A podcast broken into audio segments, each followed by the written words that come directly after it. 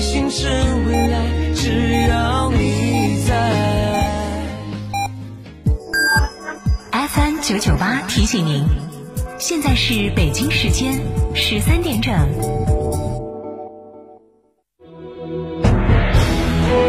成都的声音，FM 九九点八，成都电台新闻广播。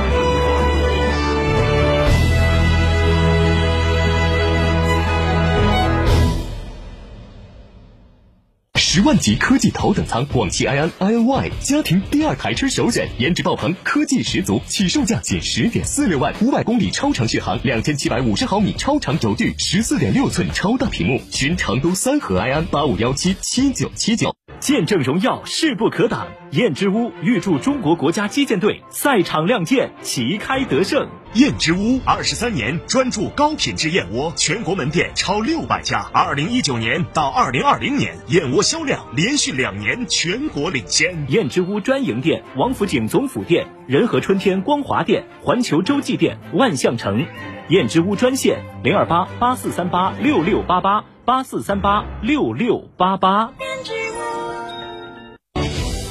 新房墙面，我选德国飞马；旧房翻新，我选德国飞马。艺术涂料开启墙面装饰的定制时代，艺术涂料墙面定制就选德国飞马。听见大运在成都等你，七月十五号到十九号，成都大运会歌曲大众征集网络投票活动圆满结束。听众朋友们，你们 pick 的歌曲入围了吗？后续将结合此次大众票选结果，启动成都大运会歌曲专家评审。同时，我们将开启人气歌曲展播，再次唤醒你心中属于成都大运会的音乐记忆。怀着这份大运热情，快来听歌吧！九九八快讯。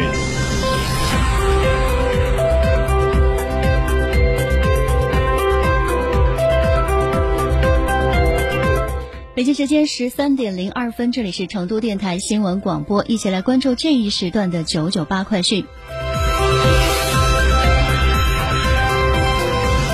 首先来关注一下本地方面。二零二一年七月二十七号二十四点，我市新增报告新冠肺炎本土确诊病例三例。疫情发生后，我市立即启动应急处置预案，迅速进入应急状态，开展疫情处置工作。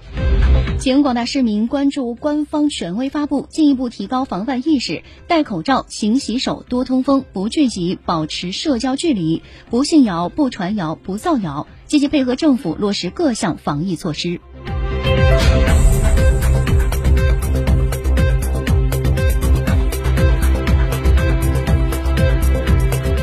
天，成都市医保局举办“幸福美好生活十大工程”医保报告会暨医保服务工作站点集中签约授牌和揭牌仪式，宣布二百零六家医保服务站点正式启用。自此，市民群众可就近办理医保业务，不用跑远路。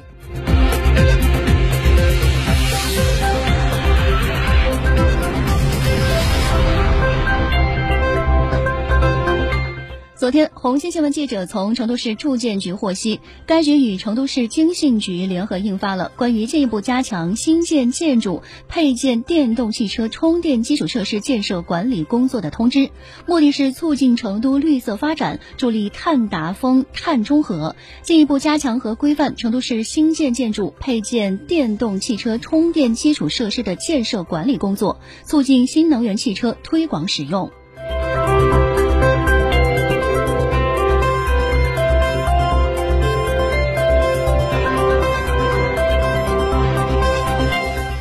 天，二零二一全省旅游景区发展大会在广元朝天区曾家山正式召开。会上，五家二零二一年新晋省级旅游度假区代表和二十一家新晋四 A 级旅游景区被正式授牌。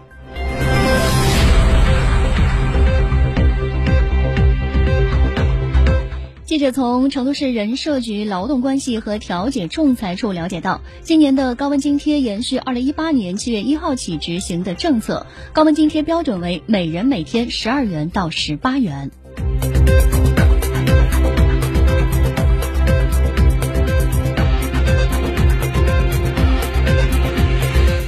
再来关注一下国内方面的消息。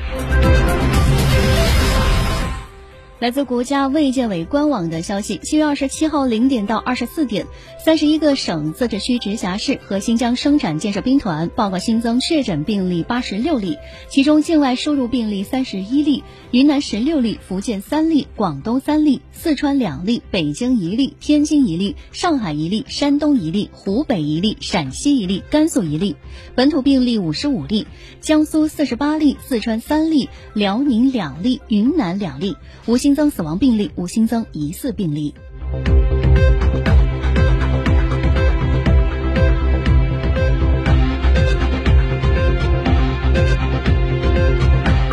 昨天，记者从河南省政府新闻办新闻发布会上获悉，截止到昨天十二点，河南强降雨已经导致七十一人遇难。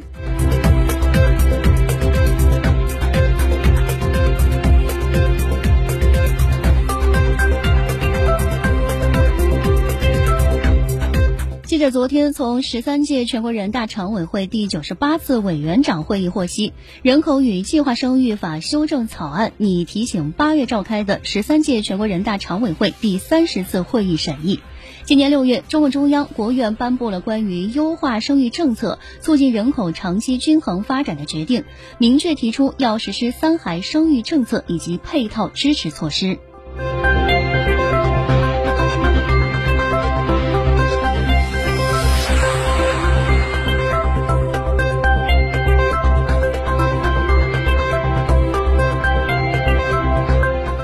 昨天从自然资源部获悉，经初步核算，上半年海洋生产总值四万亿元，同比增长百分之十二点五，市场需求逐步回升，多数指标处于合理区间，海洋经济总体呈现稳中向好态势。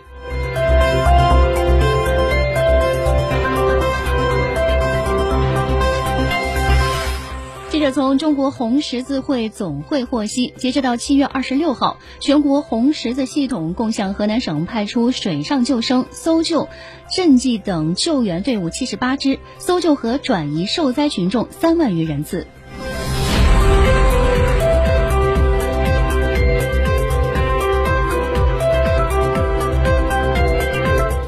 人民银行官网消息，截止到二零二一年六月末，全国共有小额贷款公司六千六百八十六家。记者统计，这一数字较二零二一年三月末减少了一百五十五家，较二零二零年年底减少了四百三十二家。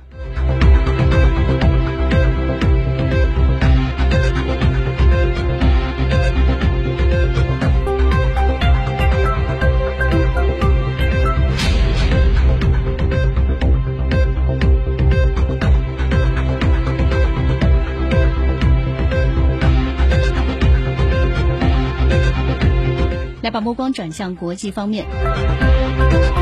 根据世界卫生组织的统计，全球累计新冠肺炎确诊病例为一亿九千四百零八万例，死亡病例四百一十六万例。截止到北京时间昨天下午四点，美国累计确诊超过三千四百五十三万例，日增病例近九万例。